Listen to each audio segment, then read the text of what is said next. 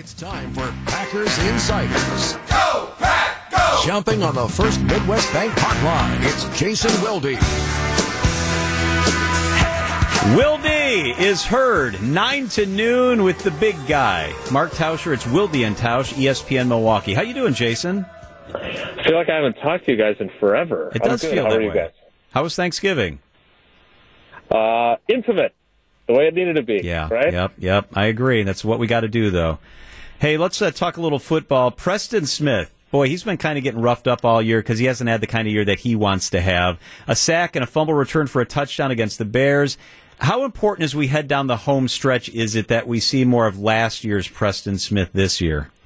Yeah, hugely important, and and I think you know Matt Lafleur tried to kind of protect him a little bit um, by saying, well, they just opened the game in a different defensive package, and that's why Rashan Gary was on the field instead of Preston Smith. But that's, I mean, I suppose technically it's true, but what it really was was they opened in that package because Rashan Gary was in it instead of Preston Smith. They wanted to make it very clear to him that he needs to play better. He's a $52 million player who was not playing to the level of expectation. And he responded. I mean, you know, we've all at some point in our um, pedestrian for some of us. I know, John, you were very productive as a professional athlete, but Right, right. we all have gotten benched, right? And and and it it should motivate you, and it seemed to certainly work with Preston.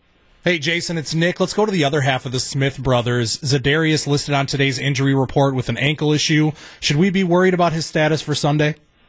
Well, Matt Lafleur's not, so you don't have to be either, Nick. Um, Excellent. He said specifically when we talked to him on our Zoom call this afternoon that he, he was not concerned, but then they did end up listing him as questionable. He didn't practice today. It, it it kind of requires you if a guy doesn't practice to list a guy. But I he's been dealing with this thing all year. They've tried some different high top old school shoes, but the fact of the matter is is that he's played through it all season. He's another one that has had uh, he's had a lot of sacks, but he is one who has always said that he should be measured on pressures, not sacks, and that he cares more about pressures. His pressure numbers are way down. He's the other Smith that needs to deliver down the stretch.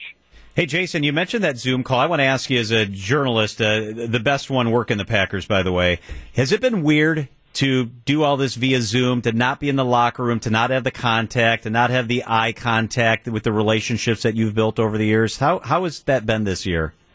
Yeah, it's it's definitely a challenge, and and I think I've told you guys this before. Look, it's my job to deliver insight and information, and fans don't really care how I get it uh, and whether it's difficult or not. They just want to get it, and so it has been frustrating this year. Um, you don't get the uh, all the other reporters teasing me because there's an exit in the back corner of the locker room and it's like my spot where I hang out and grab guys and pick them off as they're on their way out the door. And more often than not, they stop. Sometimes they run me over. But that is, it's always great to get something different from them. And, and there's so much more. That's why yesterday we had a great moment. Bill Huber from Sports Illustrated asked Davante Adams, you know, if this was something he pictured himself doing when he was a kid. And Davante Adams called up on his phone and held it up to the Zoom camera a picture of him in third or fourth grade in his yearbook saying that it was his dream to be an NFL Wow. player or an NBA player. Now, look, we all, again, going back to your great athleticism and mine, we all thought at some point in our youth, hey, I'm going to go play. I, I know my eighth grade St. Paul's West Dallas Uh huh. uh, yearbook says pro ball and then a reporter. So I got it half right. The pro ball, I'm still waiting on. West Elementary School. I had that same picture. Yep. Mm-hmm. Gotcha.